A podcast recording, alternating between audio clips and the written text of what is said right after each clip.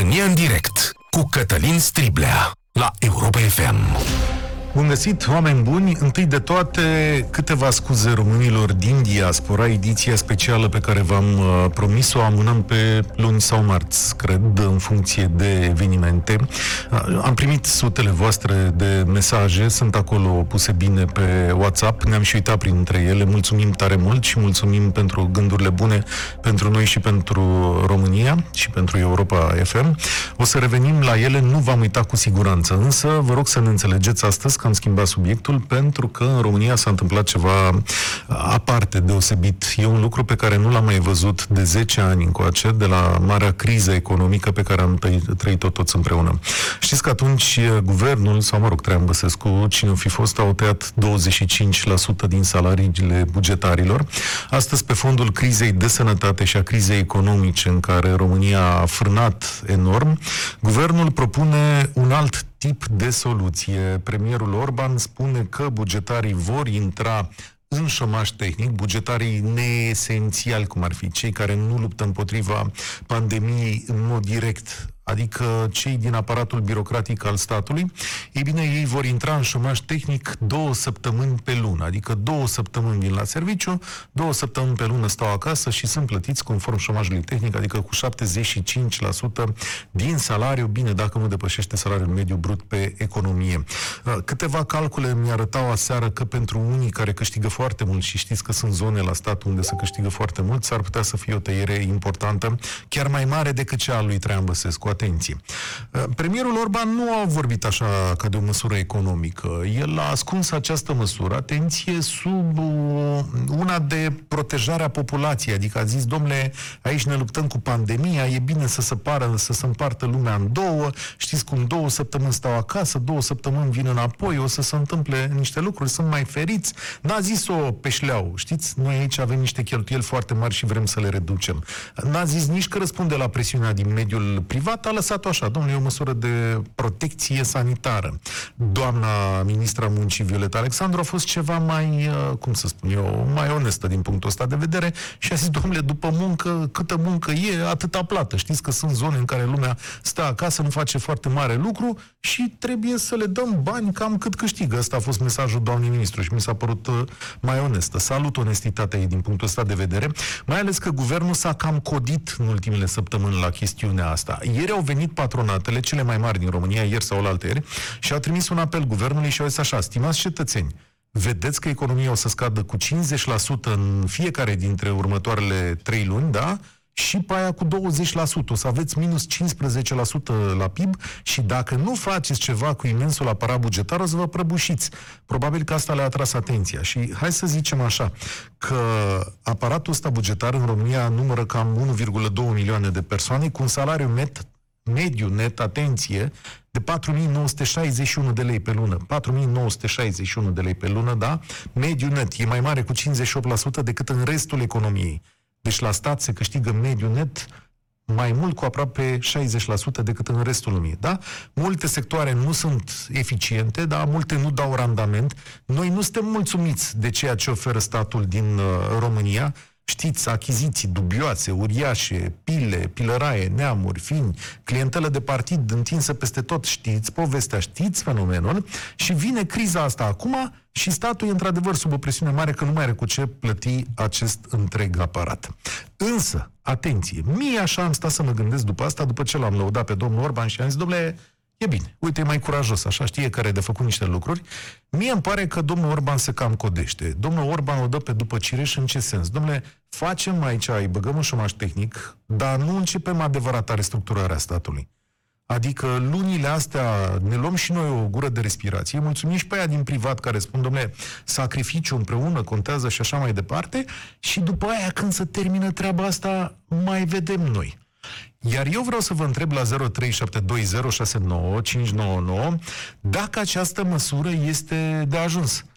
Dacă domnul Orban și guvernul său puteau să facă mai mult, dacă nu cumva ăsta era momentul în care putea să înceapă adevărata restructurare a aparatului bugetar. Să zică, domnule, uite, de aici plecăm în felul următor. Cu data afară, ne dăm seama, uite, chiar acum ne dăm seama care sunt ăia neesențial, cum ar veni, îi restructurăm și așa mai departe Și vreau să-mi spuneți dacă, din punctul vostru de vedere, am dreptate sau nu, dacă e vorba de un început de reformă reală sau o șmecherie de asta politică cu care să te acoperi până la alegeri.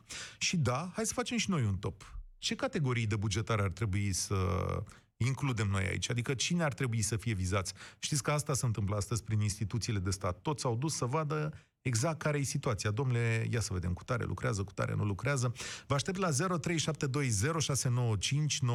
Vorbim despre reforma aparatului bugetar. Vai, ce cuvinte mari am rostit despre cât se muncește sau nu se muncește la stat și dacă măsura asta era așteptată de voi. Și da, aș vrea și bugetari curajoși oameni buni, să vină să ne sune, să ne spună, domnule, uitați ce, nu aveți dreptate. Noi aici chiar muncim și ne facem treaba și măsura este injustă, da? Mi-ar face plăcere să vorbesc cu un bugetar, știu că sunt oameni de calitate, știu că sunt oameni de onești, oameni onești, știu că răul nu poate fi absolut. România în direct începe de la Ciprian. Bine ai venit! Uh, bună ziua! Uh, ce să spun, în prima, în prima fază n-aș fi de acord cu tăierea salariilor, că asta e tăiere ca pe timpul domnul Băsescu. Da. Deci, decât că e ambalat așa frumos, e mai soft, nu știu ce. cum se spune, da. da. da. Uh, pentru că sunt mulți, chiar foarte mulți, uh, pensionați din aparatul de stat.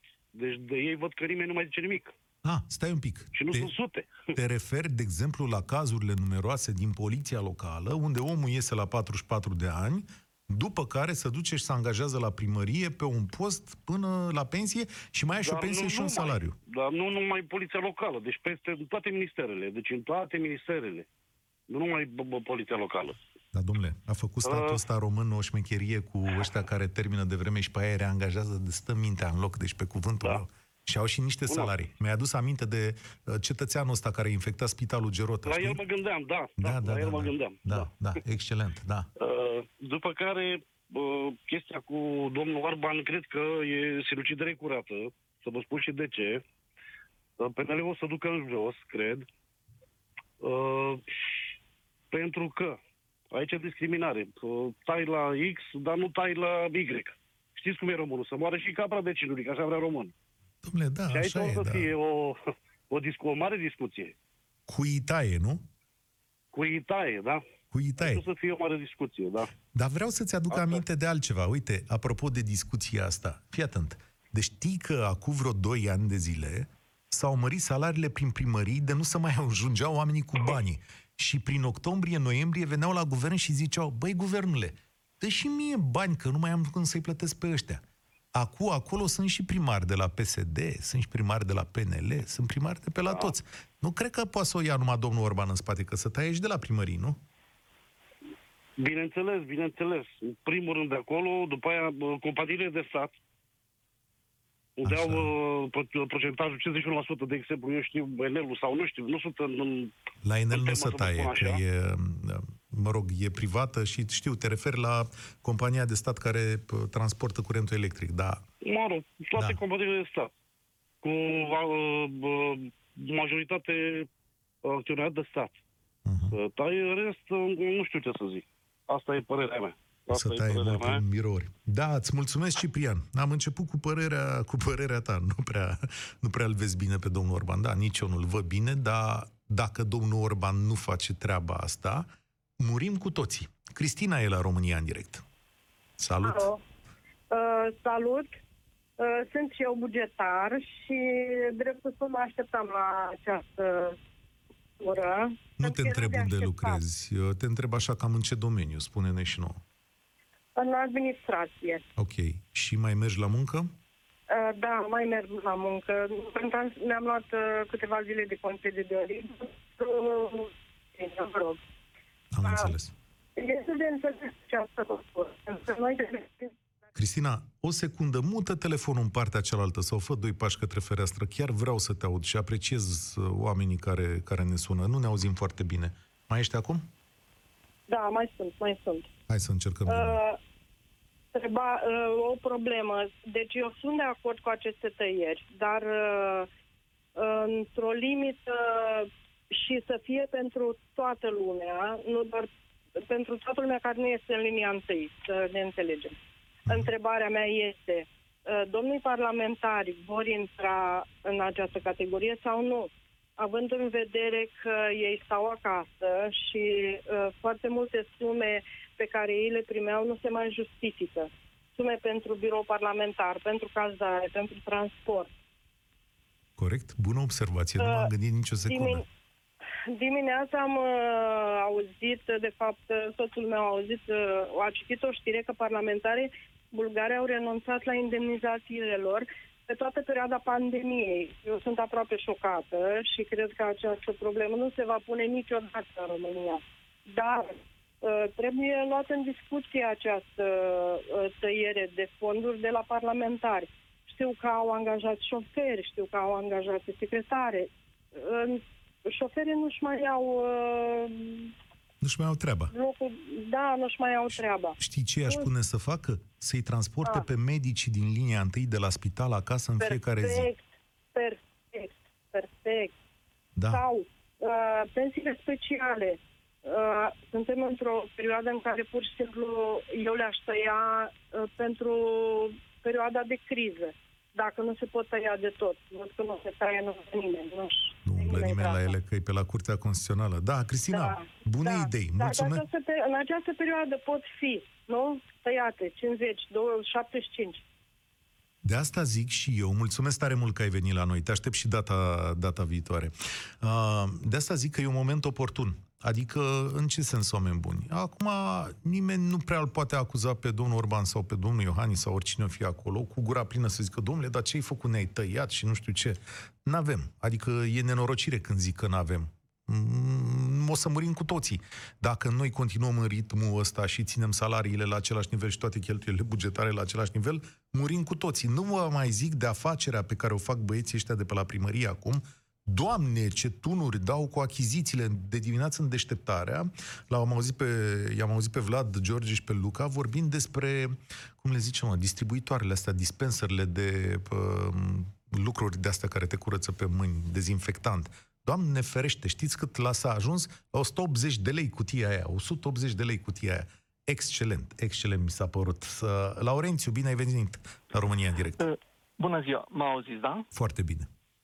Uh, în primul rând, cred că facem o greșeală. Aș vrea să facem puțin dis- distinție când zicem, noi zicem la general, uh, personalul din sistemul bugetar. Trebuie să facem puțin o departajare. Te rog. Sunt cei din sistemul de învățământ, sunt cei din sistemul sanitar, sunt armata, poliția, unde sunt uh, într-o mare penurie de cadre.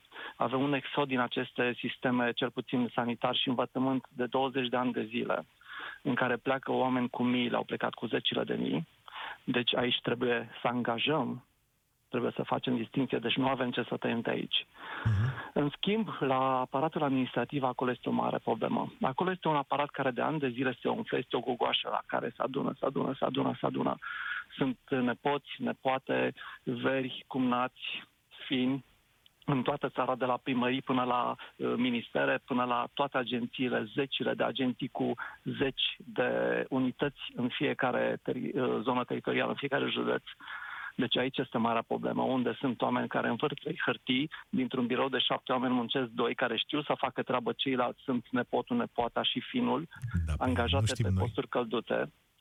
Uh, Aici este marea problemă și nu trebuie să generalizăm. De aici ar trebui tăiat, iar uh, tăiat uh, puternic, iar ceea ce face acum uh, domnul Orban mi se pare așa un joc de glezne, o mișcare firavă. Mă așteptam ca uh, un partid uh, pus pe reforme cum este PNL-ul să vină și să uh, facă o reformă uh, puternică, structurată în sistemul administrativ, uh, în special începând de sus de la ministere, până la primării, organizarea, organizare teritorială, adică trebuie să facem niște schimbări foarte importante în țara asta, în zona asta. Da. Cum la fel trebuie să fie o schimbare majoră legată de numărul de parlamentari, uh, ceea ce au dorit și oamenii și-au exprimat dorința prin referendum.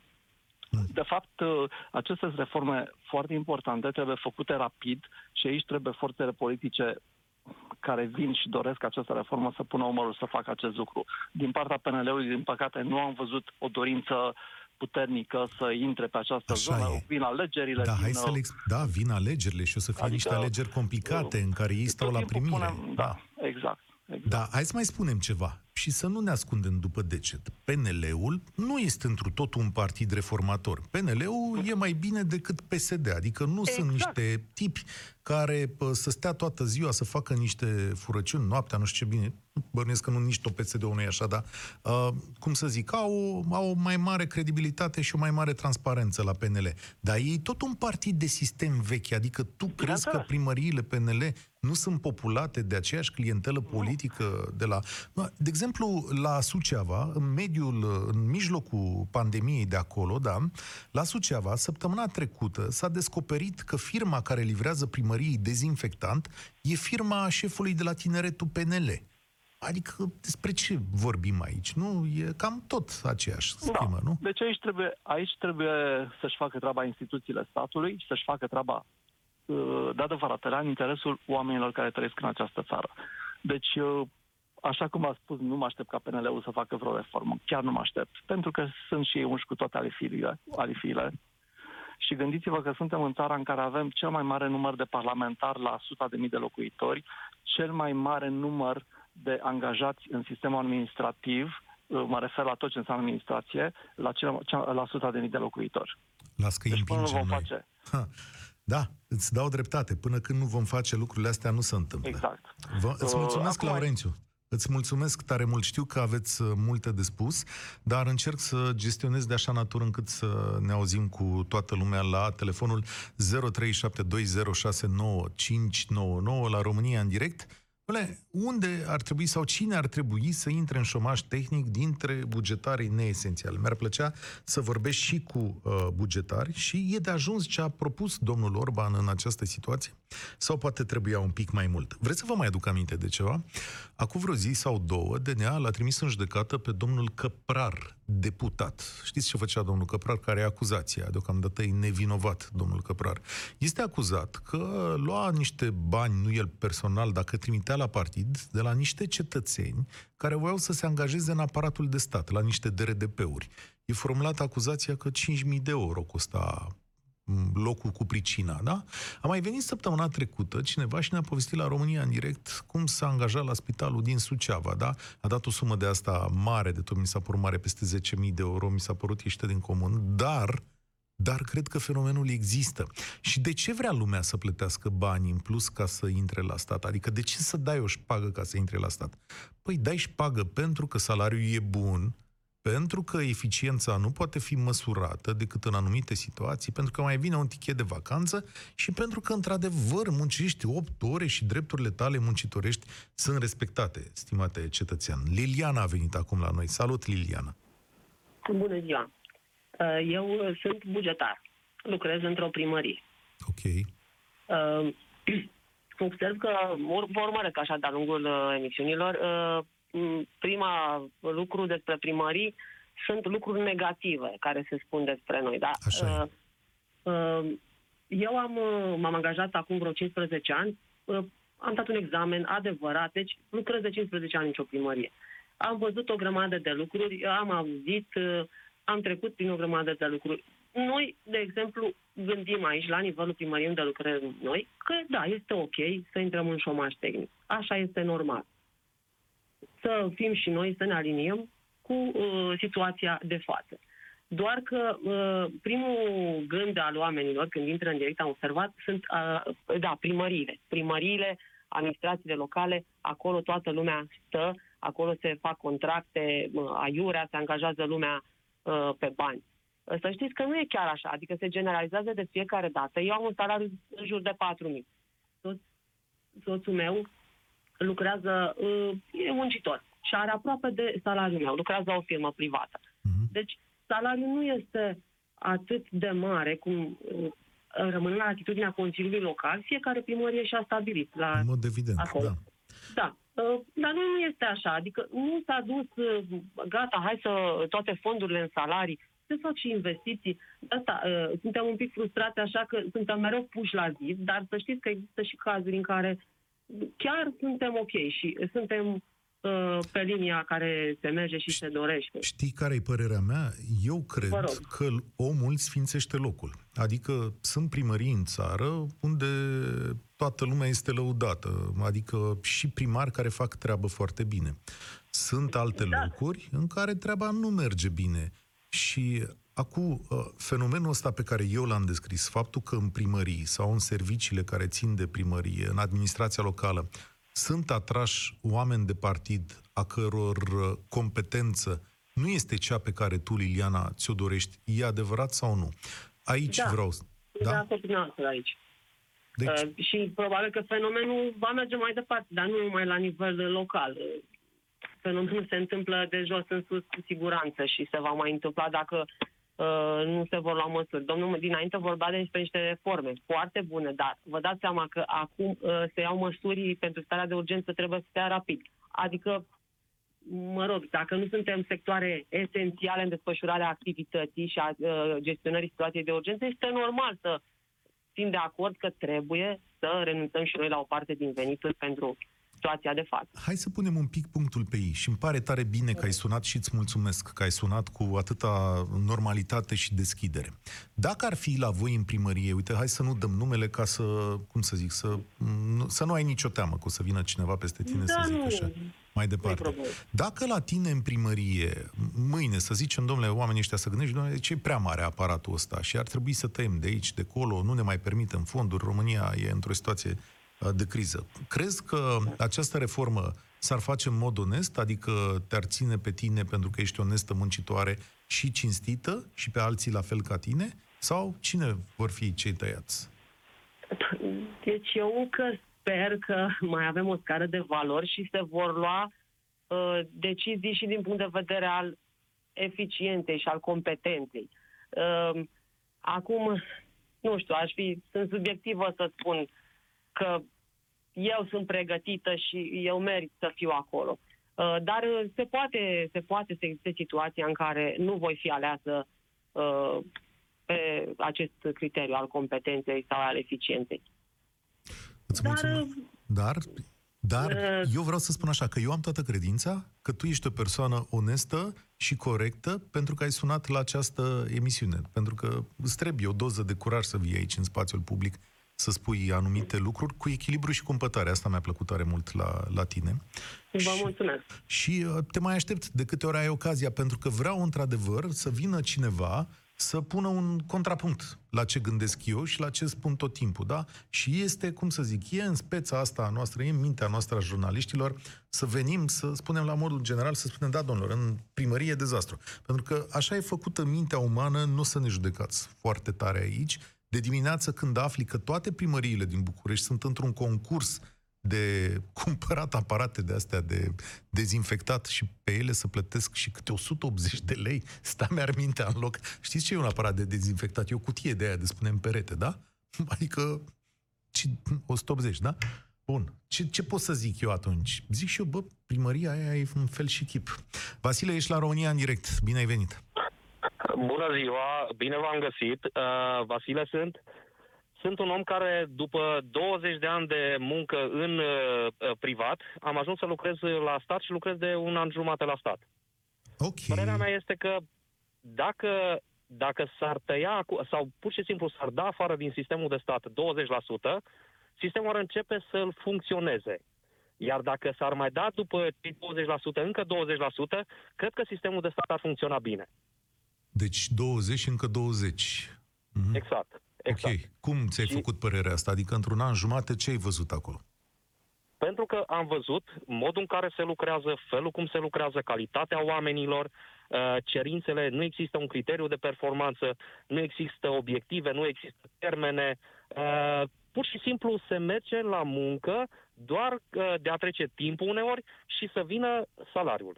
Atât. În rest, nu interesează. Nu, nu există niciun fel de interes de a munci, de a scoate ceva, de a avea satisfacția zilei că, totuși, am făcut ceva care este bun la ceva. Nu, este, aici este doar de a trece timpul. În ce, deci ai trecut de la privat la stat, poți să ne spui în ce domeniu lucrezi? Sigur, Uh, administrativ, uh, administrativ, e suficient. Ok, am înțeles. Deci uh, completez uh, acte. Eu chiar știu povestea unui inginer, un inginer care lucra în proiectări, da?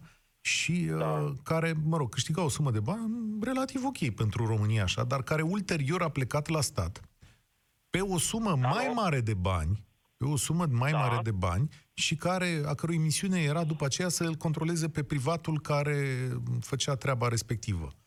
Cam așa e și cazul pe care îl descrii? Uh, Cam așa este.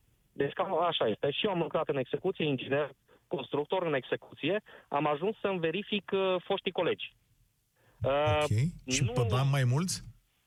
Nu, pe bani mai puțin. Deci, Opa, din de ce ai făcut motive asta? personale, Ah, din motive am personale. renunțat la privat la bani mai mulți pentru bani mai puțini, dar cu un program fix. Dar, vă spun, uh, soluția este de a se curăța sistemul de stat.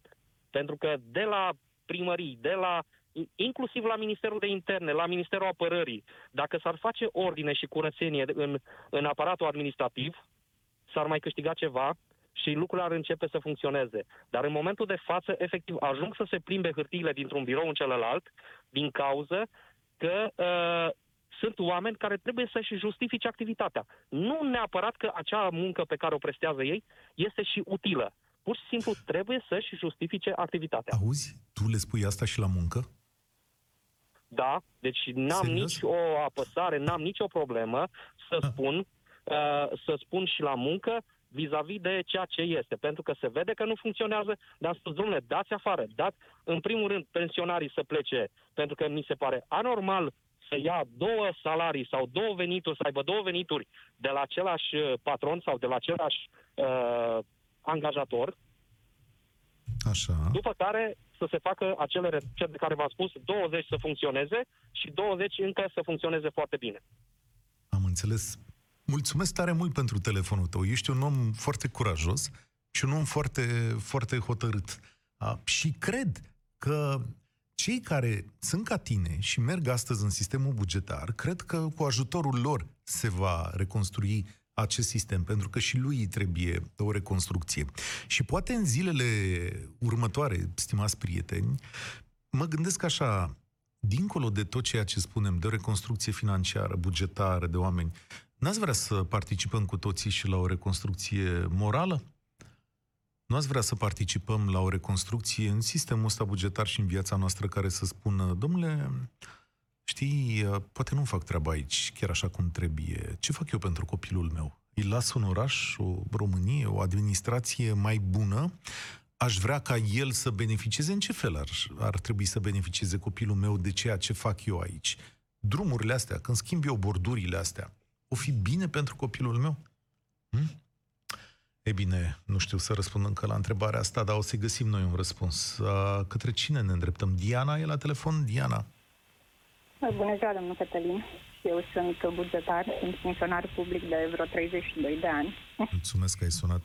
și, din păcate, trebuie să fiu de acord cu colegul meu care e, era angajat sau e de un an jumate, n-am reținut exact de câți ani. Uh, și eu sunt de aceeași părere. Deci, e faptul că domnul premier uh, vrea să uh, da, funcționa bugetarii în, în șomaș tehnic, indiferent că îi va da o jumătate de lună, o lună sau trei luni, uh, nu va rezolva mare lucru. Și mă refer aici uh, pe termen îndelungat. Pentru că, într-adevăr, de ce este nevoie în țara noastră și în societatea noastră, de mult timp este o, o evaluare a muncii bugetarilor. Vreau să vă spun că atunci când uh, m-am angajat, bineînțeles că am dat un concurs, dar concurs în acela de semnul picioarele și știți că bate inima din piept. Așa? Uh, am fost cinci pe loc, bineînțeles că uh, a fost foarte mică diferența între mine și mm, următorul uh, candidat, dar nu s-a pus niciodată, mai sunt am niciun, uh, niciun moment problemat că se poate face ceva. Deci, într-adevăr, îmi pare bine din punctul acesta de vedere că am trăit și acele vremuri, ceea ce mi-aș dori din tot sufletul, ca măcar până la pensie, să mai trăiesc măcar un an acele vremuri, adică uh, timpul când uh, funcționarii bugetari, funcționarii statului, cum se zice, că ne-ați zis Așa. că din aparatul birocratic, nu, uh, nu tot aparatul statului este baza pe birocrație, este aparatul de lucru, pentru că orice stat normal funcționează funcționar, dar numai că trebuie să fie acei Spune-mi. funcționari care să vor să facă treabă pentru stat și uh, în, în folosul și pentru binele cetățenilor. Spunem, dacă astăzi uh, s-ar face o reformă, ar fi o reformă onestă? Adică oamenii de valoare buni? Nu, nu, nu. Aici îmi pare rău să spun. Uh, nu cred că poate să fie, cel puțin la nivelurile acestea mai de jos, mă refer la administrațiile locale, la primărie, atâta timp cât uh, nu vreau să ne am, cum să zic, uh, uh, să spun o prostie sau o minciună, că nu am dovezi, dar uh, cunosc cazuri când și la nivelul agenției funcționarilor publici s-au aranjat concursuri și Ah, e da, bine, e bine simt că a făcut vorbești. ce trebuie să se facă. E bine că vorbești liber despre asta. Îți mulțumesc tare mult pentru mărturia ta. Ah, Nu uite. vorbim liber, copiii noștri nu vor avea niciun viitor mai bun și nicio șansă să trăiască în această țară și să facă Diana. ce probabil ne-am dorit noi pentru ei să facă. Diana, ce lucru mare ai spus și stau acum să mă gândesc. Uite-mă că sunt oameni, vedeți că n- nu e chiar uh, dracu atât de negru cum stăm. Încă sunt oameni care se pot gândi la treaba asta. Să știți că în momentul în care faci o treabă bună, nu trebuie să te gândești că eu am făcut o treabă bună, aici mi iau salariu și copilului meu o să-i fie mai bine sau mie o să-mi fie mai bine doar pentru că pun mâncarea asta pe masă. Știi ce? Uite, mi-am luat salariul ăsta bun de la stat. Dacă, Doamne ferește, cum să zic, s-a mai strecurat și o șpagă acolo sau o atenție sau ceva, iarăși e bine, că tot noi o să trăim bine, mamă, că tot îi dau copilului, îl trimit la școala aia bună, îi fac ceva mai bun de mâncare, am să-i plătesc pregătirile, au ce hăinuțe bune am luat, mi-am făcut și o casă, am făcut și o mașină, am tot ce îmi trebuie. Mă, lucrurile nu merg chiar așa. Știți de ce? Pentru că dacă treaba aia pe care ai făcut-o prost acolo nu ți-a ieșit, tot pe tine te încurcă și tu mergi pe drumurile alea și tu te duci la spitalul ăla și tu tot la școala aia cu copiii noștri mergi. Hai să fim serioși, nimeni, numai câțiva reușesc să se extragă de aici prin această metodă încât să trăiască la Monaco, să trimită copilul acolo și să scape. Și am văzut că în România s-a făcut din asta un deziderat de stat de viață. Vă facem și noi că ăștia, grupul de la Monaco. Pac, pac, păi ce numai ei s-au îmbogățit, ne îmbogățim și noi din afaceri cu statul. Nu merge cam, nu merge așa. Dacă nu-ți faci treaba, cu toții trăim aici. Dacă e murdar lângă blocul tău, o să fie murdar și lângă blocul nostru. O să prelungim emisiunea de astăzi, să știți, dar întâi vreau să-l aud pe Mihai, după care o să luăm publicitate și ne întoarcem cu toții la 0372069599. Mihai e cu noi acum. Da, bună ziua. Um, și eu sunt, mai bine zis, am fost bugetar până acum vreo lună și ceva. Am lucrat uh, peste 20 de ani în domeniul sănătății. Așa. Ideea este în felul următor. Eu cred și cred, uh, sincer, cred că nu o să se poată schimba nimic în sistemul bugetar. În sensul, uh, 90% dintre angajări se fac numai prin cunoștințe, prin sistemul acela PCR. Um, uh, prea mult, și știu că aici o să fiu blamat, se ridică medicii în slăvi. Într-adevăr, un procent, cred că de 10% dintre ei sunt corect, dar nu mai mult. Um, nici nu știu, sunt foarte emoționat și în același timp nervos, uh, fiindcă văd atâtea lucruri și atâtea nedreptăți. Mm, Ce am auzit mai devreme, că se vor face evaluări corecte, nu o să se facă și nu cred că o să se facă în sistemul bugetar. Um, de ce zic de medici? Uh, haideți să ne punem o întrebare simplă. Prin simplul fapt, un medic până acum un an de zile avea salariul care îl avea 4.000, 5.000 de lei, 6.000 de lei într-un caz bun. Toți au mașini bune, toți au case și zile de vacanță și toate cele. Haideți să ne punem întrebarea oare cum au uh, obținut aceste venituri. Fii atent, Mihai, fii atent la mine. Rămâi pe linie, ne întoarcem după publicitate cu Mihai Bogdan și ceilalți care s-au înscris la discuție la România în direct, dar uh, dați-ne și nouă respirație. Știți că sunt vremuri grele, chiar trebuie să-i auzim și pe oamenii care urmează.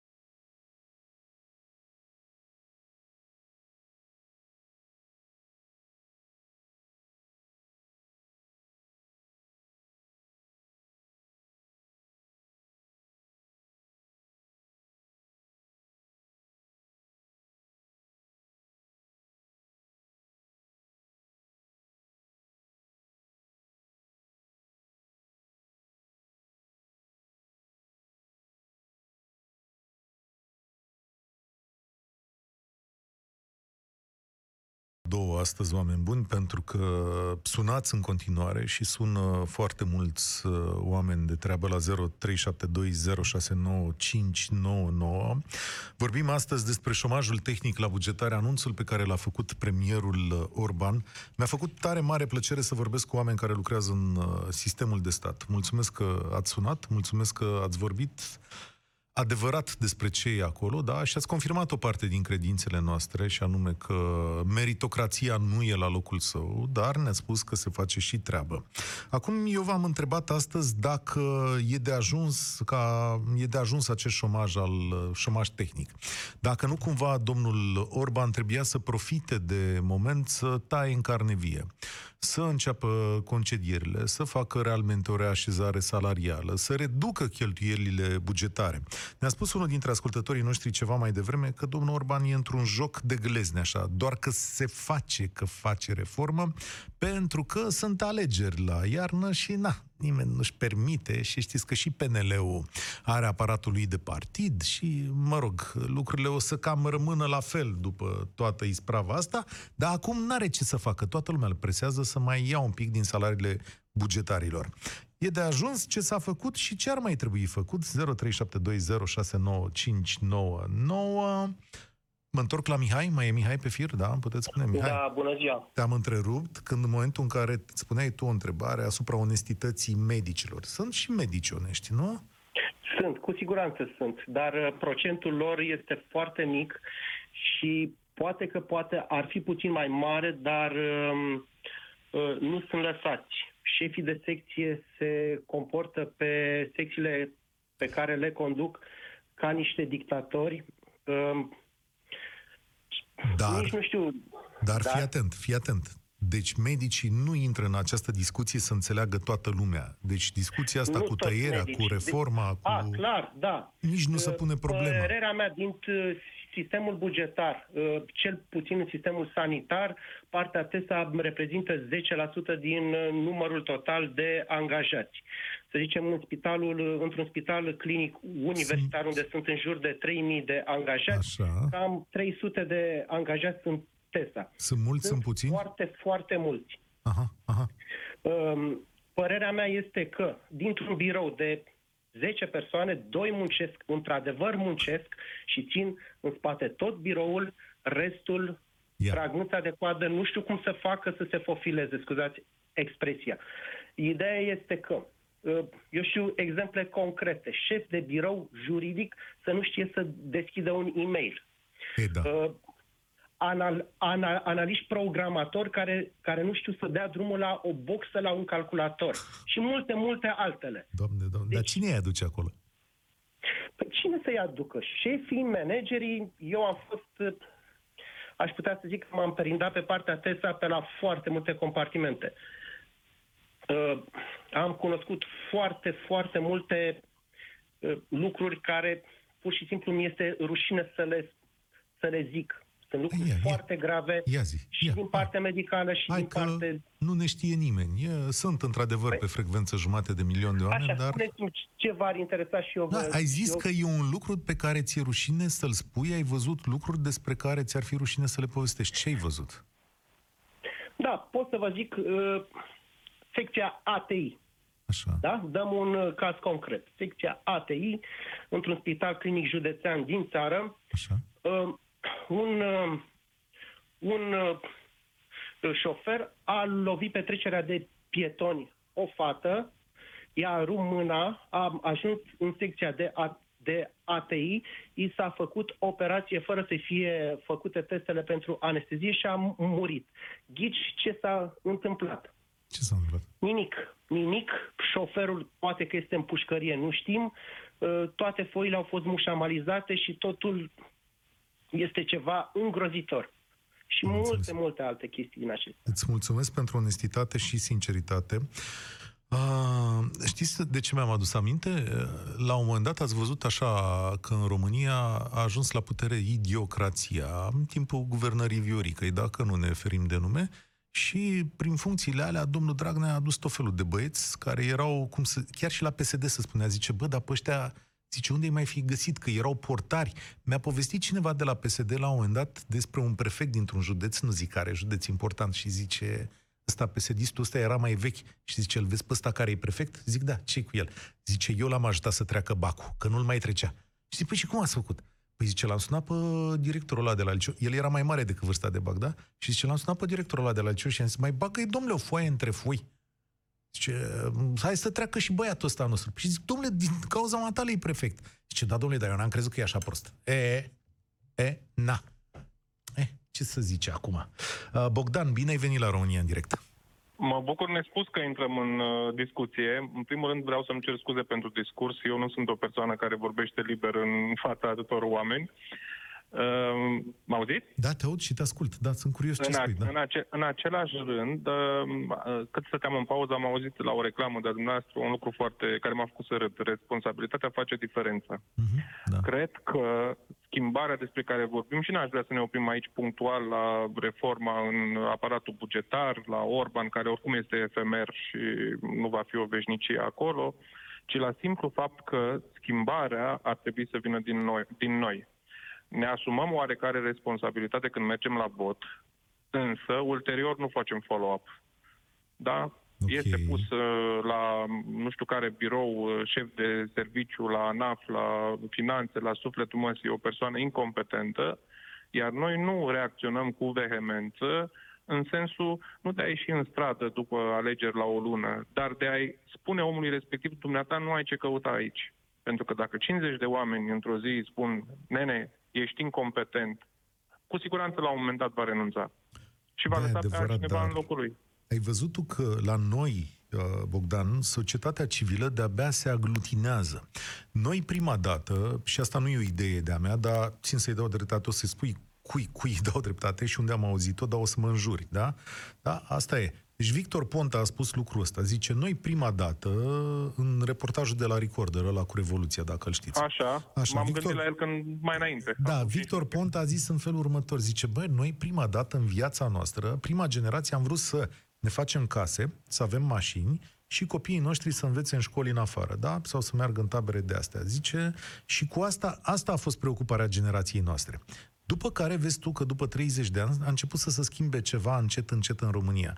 Ne-am dat seama că nu mai e de ajuns o casă sau o mașină, ci că trebuie să Da. fie și curat, trebuie să fie și corect, trebuie să fie și drept. Și aici... și vacanță și nu știu ce. Da, știu tot discursul lui Victor Ponta, nu v-am înjurat. Da. Mie îmi place Victor Ponta atunci când vorbește, dar nu are un interes.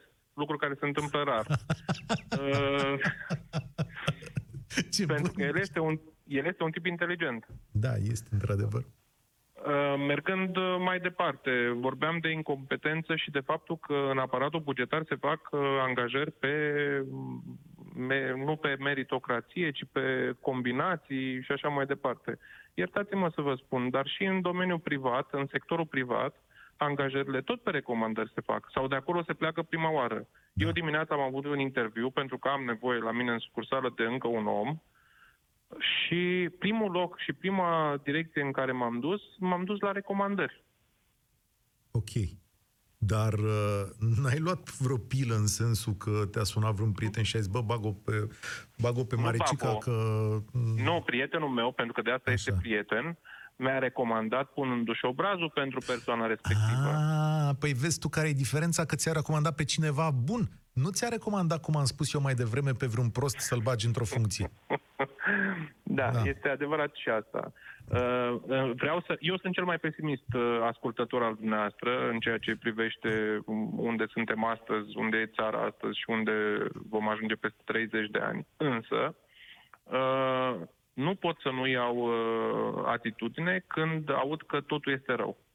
Nu e Eu tot sunt ferm convins, eu sunt ferm convins că o um, de asta primărie, fie ea de municipiu, de comună, de și așa mai departe, funcționează, nu pentru că toți 10, 20, 100 de oameni de acolo sunt competenți, dar pentru că măcar unul există.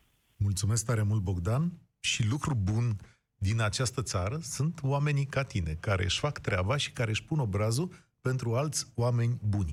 Anca a venit la noi, mulțumesc că ai avut atât de multă răbdare, Anca, da, și asta e o virtute care ne ajută. Salut! Bună. Deci, eu sunt șomeră. M-a Ok. prins pandemia șomeră. Ok. Am avut și probleme oncologice și m-am împărțit între domeniul de stat și privat. Uh, Eu mai cred că e- pandemia Cât mai e trebuie să șomajul ne acum? învețe, numai puțin, numai să facem curat acasă, că toți facem curat sau mâncare. Dar cred că în partea bugetară trebuie luat uh, la zero. E acel personal administrativ de care vorbesc mulți, care îmbăt hârtii. Și atât. Pe bani mulți. Mi-a spus cineva de la o primărie, INSI și apostolul meu nu scrie să dau mail. Ok, suntem în pandemie, acum am primit informări pe mail. Deci ar trebui un pic să tehnologizăm. Sunt șomeră. Nimeni de la șomaj nu m-a trimis la un post unde șomajul angajează prin concurs, e drept. Să zică, băi, ce șomeri avem? Care au studii superioare? Deci hai să regândim că toată lumea face curat.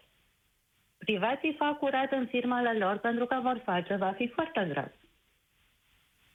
Vi se pare că nu am dreptate? Nu, te ascult, Am avut probleme medicale mari. te Foarte cred. buni doctorii. Dar personalul administrativ din spitalele de stat lucrează cu registru de hârtie și dai, de alea nu treci. N-am dat șpagă la doctor, degeaba zice domnul. Alea au fost băgate de primărie, dacă sunt cumva uh, spitale sub agenda primăriei. Ce să vă zic? Cimitir sub administrația primăriei, Așa. unde îmi zice ca o floare că mi-a pierdut actul și să-i mai aduc o dată actul de concesiune și îți dăm inscris. Nu.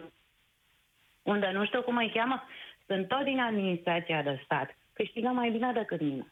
În mod evident. Că le-am aflat și salariile. M-am uitat pe declarații. Că dacă lucrezi la privat, te înveți să cauți informații, știi ce trebuie să iei. Deci trebuie să facem curat. Nu-i de ajuns în șomaj tehnic. Sunt oameni care sunt foarte buni în administrația de stat. Am întâlnit. Dar îi mănâncă câini. Alea lucrează și sunt cinci șefi deasupra lui. Ce observație bună. Uite, să vede că va Sincer. trebui să te lovești de, de oamenii ăștia. Deci să râdeți de o primărie, cinci oameni au semnat o hârtie, Serios? primarul, arhitectul... Să vă spun, eu cu vecinul ne-am certat, vrem să Așa. facem un gard, Mă o rog, și mică ați avut bordură. o problemă acolo, da. Și Am depus tot ce a scris în aut- să scot autorizația de construcție. M-a sunat aia de la primărie de două ori. I-am zis, dar dăm tu pe mail, că eu sunt jurist. Hai să văd de ce nu mi-ai cerut tu ce trebuie. Și în final mi-a trimis o adresă scrisă semnată de primar, de arhitectul șef, de secretar, Așa. că mai vor eu o hârtie pe care nu mi-au cerut-o. cinci oameni. Între timp, vecin... Sincer, deci Stai era așa. un gar care costă... Deci, m-am dus cu scandal, că vorbiți, a vorbit un antevorbitor, 50 fac scandal, m-am dus cu scandal. Nu cu scandal, în ora de audiență, care era ceva între ora 11 Așa. și 1, adică, și nu răspund la telefon, trebuie să duci în primărie, să le sun de jos și să te rogi să coboare, să spună ce e cu dosarul tău. Păi, gardul ăla costa 2000 de lei. Nu era nicio construcție. Deci mi se pare genial. Îți mulțumesc tare mult, Anca. Trebuie să mergem mai departe. Mi s-a părut genial. Deci, fii atent, i-au cerut o hârtie, cinci oameni au semnat ca să-i ceară o altă hârtie, da? Deci, circuitul birocratic. Și vedeți că vă lipsește documentul Z. Și semnăm toți. Z, cinci oameni, da. S-a muncit? Cum nu s-a muncit în ziua respectivă? S-a muncit. Mă, da, nu putem rearanja un pic statul ăsta, adică să ne scriem e mail să ne scrie cineva înapoi. Am avut exper- o experiență, am de rezolvat o treabă la ONRC și am vorbit cu un domn la telefon zilele astea, care uh, mi-a dat niște instrucțiuni atât de bune și atât de precise și cu atât calm și m-a învățat și mi-a atras atenția că o să mă confrunt cu niște situații încât am rămas profund mirat și am zis, da, zic, uite că sunt oameni care își fac treaba, însă vorba Ancăi, ce facem cu cei care îi mănâncă pe acești oameni? Delia, ești la România în direct. Bună ziua, mă bucur să fiu în direct și sunt un pic emoționată pentru că ați zis mai devreme că lumea este acum pe linie. Uh, Eu sunt bugetar și lucrez în domeniul culturii, un domeniu care de foarte mult timp, n-aș putea să zic dacă de 30 de ani sau de mai mult de 30 de ani, e văduvit și părerea mea în această situație, deși sunt ferm convinsă că voi intra în șomaj tehnic, este că nu numai uh, vis-a-vis de calitatea oamenilor trebuie să ne facem o analiză, ci vis-a-vis și de domeniile în care alegem să investim. Pentru că de acum încolo, adică cum există acea teorie că omul crește, se maturizează și la un moment dat moare, La fel se întâmplă și cu popoarele și civilizațiile. Oh, și poate că în acest moment de criză e bine să ne întrebăm ce rămâne după noi. Și cultura e un răspuns în sensul ăsta. Oh, e un Așa că răspuns atât de important. Știu că voi sunteți dați deoparte și că aveți printre cele mai mici salarii din toată lumea asta. Uh, na, eu n-am sunat neapărat să mă plâng, adică nu mă las nu, așa. Eu nu, nu, ai spus sunt ceva foarte chiar, important. Da, Chiar sunt tot, da, da. continuați ideea, că îți spun eu imediat. Uh, sunt total de acord să intru, să susțin și mi se pare absolut normal să susțin în momentul de față niște oameni care chiar sunt în prima linie și au nevoie de ajutorul meu. Și dacă eu pot să le dau ajutor așa, sigur o să fac. Dar la final e nevoie să ne uităm în ansamblu și în profunzime la multe, multe alte lucruri. Asta. Știi ce voiam să spun? intervenția mea. La un moment dat îți mulțumesc tare mult de ele, sau pot să mai rămâi o secundă dacă vrei, ca să auzi în mod direct. La un moment dat am făcut o dezbatere legată de lucrurile pe care le-am vrea mai mult sau mai puțin în școală. Și spre mirarea mea, multă lume mi-a zis că, domnule, hai să mai tăiem din desen și din muzică. Astea nu sunt foarte importante. Hai să rămânem cu matematică română, că de asta au nevoie copiii. Și eu am zis în felul următor, măi, noi suntem o nație care suferim foarte mult pe partea asta de educație a spiritului frumos. V-ați uitat la casele de prin, de prin marginea orașelor noastre, ați văzut că nu sunt la fel, că nu există o armonie, o gândire comună la un loc, să facem un lucru pe care să-l iubim după asta. Mergem în Germania, în Elveția, zicem, mamă, ce frumos e la ăștia, dar ce clădiri au. Da, dar tot în țările alea, copiii se duc la școală în muzeu și se uită la o pictură și sunt învățați în fața unei picturi ce a vrut să spună artistul ăla. Noi nu avem educația asta culturală care contribuie la bunăstarea nației, așa numai, numai din ochi. Da, și uite, statul român poate să vină la un moment dat și să zică, da, măi, mi-aș dori ca acești funcționari din cultură să dezvolte niște proiecte sau niște lucruri care să contribuie la mai binele ăsta comun, să ne mai lumineze mintea. Că dacă ne luminează mintea, ne luminează și spiritul și dacă vrem să trăim frumos, angajăm pe cine trebuie. Mircea, salut! La România în direct ai venit. Te salut, Cătălin. Uh, fac parte din, uh, sunt bugetar și fac parte din administrația publică centrală și mi-am dorit să intru în direct uh, ca să punctez niște lucruri pe care eu consider că ar trebui menționate. În primul rând, asta, această reducere, sau mă rog, intrarea în șomaj tehnic ar fi o prima etapă rapidă de reacție. Ar urma etapa numărul 2, la fel de importantă, digitalizarea mm, României în general. Adică uh, accesul la aplicații informatice care ar uh, reduce foarte mult uh, aparatul bugetar și aparatul bugetar, etapa numărul 3, ar trebui redus pe competențe.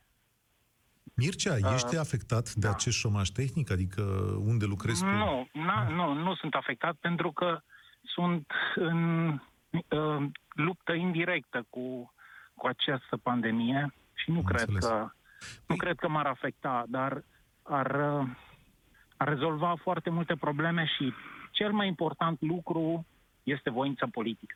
Dacă ea nu există, Spune-mi e ceva. capitol închis. Tu programul ăsta de măsuri pe care îl propui și care este foarte bun, corect și, cum să zic, probabil eficient, a, te-ar afecta pe tine? Dacă mâine ar veni cineva cu voință politică și ar zice, domnule, hai să aplicăm asta. Nu te nu te- n-aș fi sunat, Cătălin. Nu, nu, nu, nu să fii sunat. Nu, să zicem că încep Nu, tăierile, nu, așa n-aș cum fi vrei. sunat eu la Europa FM. Ah, în sensul ăsta. A, am înțeles.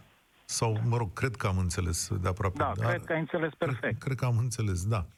Da. Bun, păi și cum mergem mai departe în situația asta? Tu ce crezi, domnul Orban, când îi bagă pe colegii tăi din alte sectoare în șomaj tehnic, a, face, începe să facă o reformă reală? Adică chiar să gândește, zice, mai lasă acum șomaj tehnic, că e greu. Păi nu, nu, asta ar fi primul pas și cel mai important în, în, în situația actuală, după care ar urma pașii firești, Asta te normali. întreb. Și o să vină el la toamnă să facă pașii firești normali?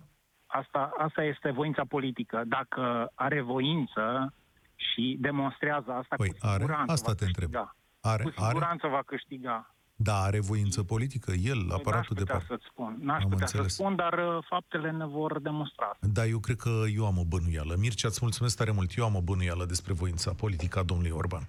Adică acum a făcut ce trebuie și a zis, bă, n-avem bani, e nasol, uite, ne repliem cu toții. Dar să vedeți voi ce țipăt și vaet va fi la toamnă dacă domnul Orban pe domnul Câțu îl vă mai curajos. Dacă domnul Orban va zice, "Băi, băieți, și acum încep concedierile, știți, aparatul bugetar ar trebui ca în loc de 1.200.000 să aibă 900.000. Ah, panic.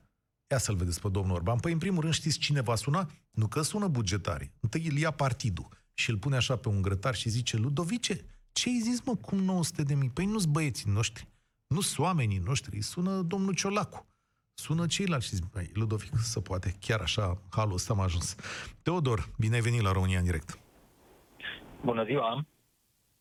Cum e? Uh, Eu îmi susțin uh, ideea care am zis-o și în emisiunile trecute, că acum uh, se, se poate uh, se poate să ne dăm seama dacă într-adevăr uh, avem oameni competenți în țara asta și avem foarte mulți competenți, dar care au fost dați deoparte de, așa cum a zis un antevorbitor, de PCR. Uh, Sistemul ăsta PCR de angajați, să zic așa, la stat. Uh, și acum a- este o, o foarte bună oportunitate pentru politic, nu doar pentru PNL, pentru tot sistemul politic din România, să adune voturi. E foarte ușor. Cum? Cum? Dacă fac ceva.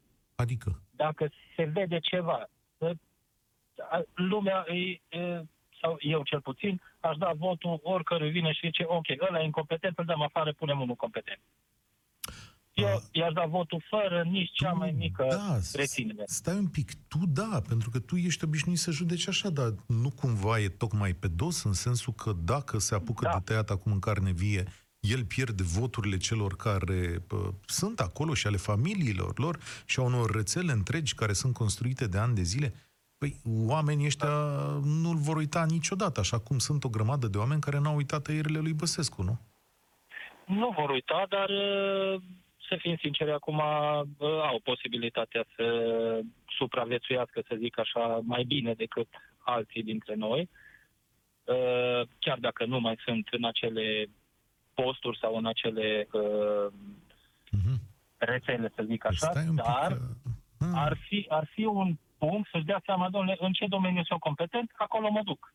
Nu înseamnă că s-a terminat lumea, dacă intră în șomaș tehnic sau dacă îi dă afară sau dacă... Ok, ne re- reorientăm. Reorientare în carieră. Peste tot auzim de lucrul ăsta. Reorientare în carieră, uh, reorientare profesională. Se poate face, chiar dacă lucrezi la stat, chiar dacă ești la privat. Da, se poate face, dar am să te rog o secundă să te pui în locul cuiva care în acest moment este într-un birou la stat. După cum ne-au povestit uh, ascultătorii noștri mai devreme la Europa FM, și au zis așa, bă, într-un birou de 8 oameni sunt doi care muncesc și încă șase care taie frunză la câini. Salariul e undeva la 4-5 mii de lei, hai să zicem așa, programul e pe unde e, toată lumea primește un tichet de masă sau un tichet de ăsta de vacanță, drepturile sunt drepturi, nu e ca la patron unde mai stăm, mai facem ceva, mai uh, ne mai spune patronul și mai mai stai o oră și vezi că și nu weekend am de făcut treaba aia.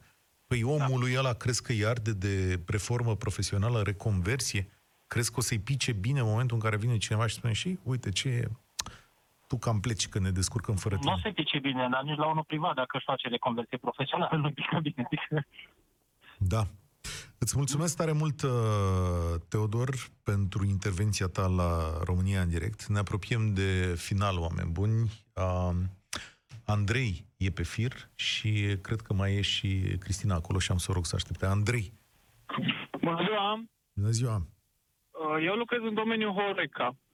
Și părerea mea e că instituțiile de stat nu-și fac treaba, cel puțin uh, instituțiile de control. Pentru că majoritatea care lucrează în domeniul ăsta sunt angajați cu salariul minim pe economie. Și chestia asta nu se vorbește.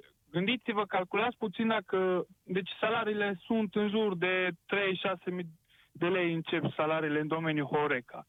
Dacă ar fi fost angajați toți care lucrează cu salariile normale pe cartea de muncă, câți bani s-ar fi adus în plus la buget? Okay. Din care s-ar fi putut construi, nu știu, spitale sau s-ar fi putut folosi la Și orice. cum, min- cum ajungem aici la problema funcționarului? Că nu prea, nu prea înțeleg, Andrei. Te-am, te-am pierdut undeva. Adică... Funcționarul stă în birou și trimite controlul. Am înțeles. Înainte să trimită controlul, sună și anunță, vezi că-ți vine control. și ca angajator, tu e pe angajații anunți, vezi că vine control, zici că asta seara, că eu ca și angajat nu pot să M-am prins ce zici tu, da, pentru muncitorii la negru. Și în momentul ăla a sunat telefonul, funcționarul și-a luat șpăguța, patronul și-a, înscris, și-a ascuns exact. muncitorii la negru, așa vine controlul și zice, mamă, dar ce e în regulă aici la dumneavoastră? Și oamenii de acolo, din domeniul tău, sunt în continuare să puși, puși să muncească fără contracte. Da, să știi că virtutea nu aparține doar sectorului privat sau cuiva de la bugetar și la fel necinstea. Ele sunt egal împărțite, adică diavolul lucrează și colo și colo. De asta eu da. recomand tuturor să fie, să fie cinstiți. Și cam cât merge așa șpaga pentru anunțul unui control, uh, Andrei? Asta nu, nu, nu, nu pot să zic, nu știu, dar undeva la 5.000 de lei vă pot garanta că merge. 5.000? Doamne ajută, da. asta încă mai e un salariu. Andrei, îți mulțumesc tare mult că ai fost la România în direct. Emisiunea noastră se va încheia cu Cristina. Bine ai venit! Alo! Salut, Cristina! Uh, bună ziua! Uh, am un pic de emoții, îmi cer scuze. Uh, aș vrea să îl invit pe domnul Orban și echipa înainte să taie la bugetar, da, sunt bugetar, sunt, nu sunt în prima linie, sunt cumva indirect. Poate o să fiu afectată, poate nu o să fiu, asta e, sunt solidar, nu e nicio problemă, înțeleg. Uh, dacă dați un search pe declarațiile de avere din aparatul central, uh, vă dau un exemplu, nu știu, Ministerul Agriculturii, să zicem. Așa și vă uitați la uh, directorii care s-au tot perindat uh, prin uh, agențiile din acest minister și a oricare alt minister. O să vedeți că sunt directori care, pe lângă salariul de 10.000 plus, da, au pensie specială de deputați, că au fost deputați de când uh-huh. s-a terminat cu Revoluția, și mai au și alte pensii speciale pentru că au lucrat prin diverse da. instituții unde beneficiază de pensii speciale. Corect, așa Atunci este. Atunci vin eu și vă întreb. Ok, îmi taie mie 25% din, nu știu, 4.000, da? Dar omului aceluia cât îi taie din media de undeva la 36 de mii, 40 de mii cât încasează pe lună? Prea Unde puțin. este echitabilitatea aici și corectitudinea și solidaritatea? Sunt deputați din alte țări care au renunțat la salariile lor pe perioada, perioada de COVID. Pentru că știm prea bine ce beneficii au acești oameni. Și nu poți să vii să-mi spui că îmi tai mie din 4.000 de lei 25%, care poate ia 25% sorată la... Dar concluzie mai bună nu era oameni buni, chiar dacă această legătură s-a întrerupt. Cristina, îți mulțumesc tare mult. Cumva am început uh, emisiunea exact cu acest mesaj, că sunt oameni care sunt angajați cu pensii speciale, cu tot, dar sunt în continuare angajați la stat.